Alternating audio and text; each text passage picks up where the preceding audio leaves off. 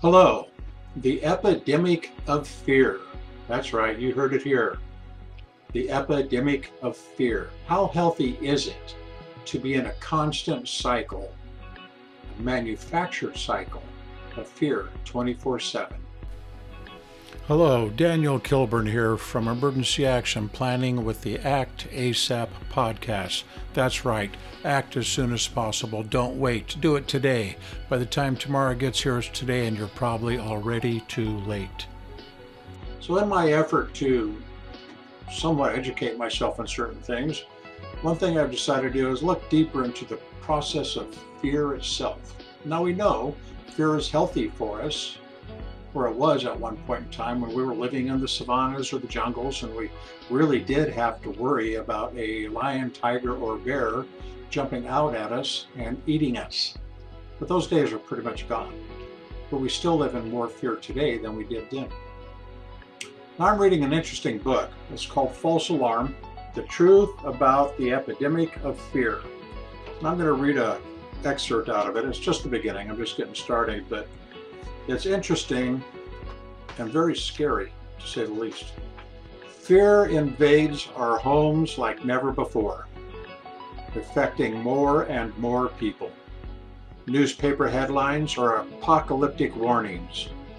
Media obsessions fuel our cycle of worry, which burns out completely only to be replaced by a more alarming cycle. The passions and routines of everyday life are our primary defense against this contagious fear. These defenses, however, are being eroded. Bombarded by the ongoing doom and gloom of the daily news. 24 hours of cable news infiltrates our sleep and may be as damaging to our health as cigarette smoke is to our defense against cancer. How did this get to be this way? Fear is looming larger in our lives, yet no one has tried to integrate what scientists have learned about the physiology of fear with the increased reliance on fear on the part of both the media and our politicians.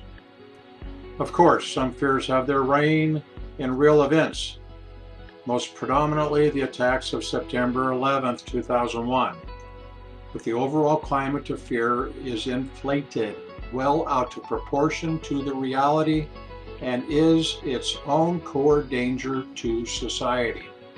That's pretty scary. Being afraid itself, well, what was it? Someone said nothing to fear but fear itself. Okay, well, we have a whole society now that lives on fear. Think about it. When you look to buy something, what are they selling you? You're going to get hurt. You're going to die. You need to fix this. Your teeth are falling out. Your guts are rotting. You're going to poop the wrong color. So you need to take this pill, take that drug, buy this jump rope. There's nothing but fear politics, fear marketing, and fear media. So the deal is here is follow the money. That's right. It's always follow the money. That's one thing I have discovered about the way things do work in our life in general now. Follow the money. Now I can look back several decades. And I remember when I was uh, in my 20s and 30s, we were nowhere near as afraid of the world then as people are now. But things have progressed, they've transformed. There's been a transformation in the way the world works. And then, so my effort to alleviate as much fear as I can with anybody possible is why I do emergency action planning. That's why I do the best I can to train people so they can stand on their own two feet into the wind when the hurricane, the wildfire, the earthquake comes crumbling into their life, because they do. You know, we've got this whole pandemic thing going on. We see people still walking down the streets. You can see the fear. You can smell the fear of people. It's uh, it's not good. It's not healthy.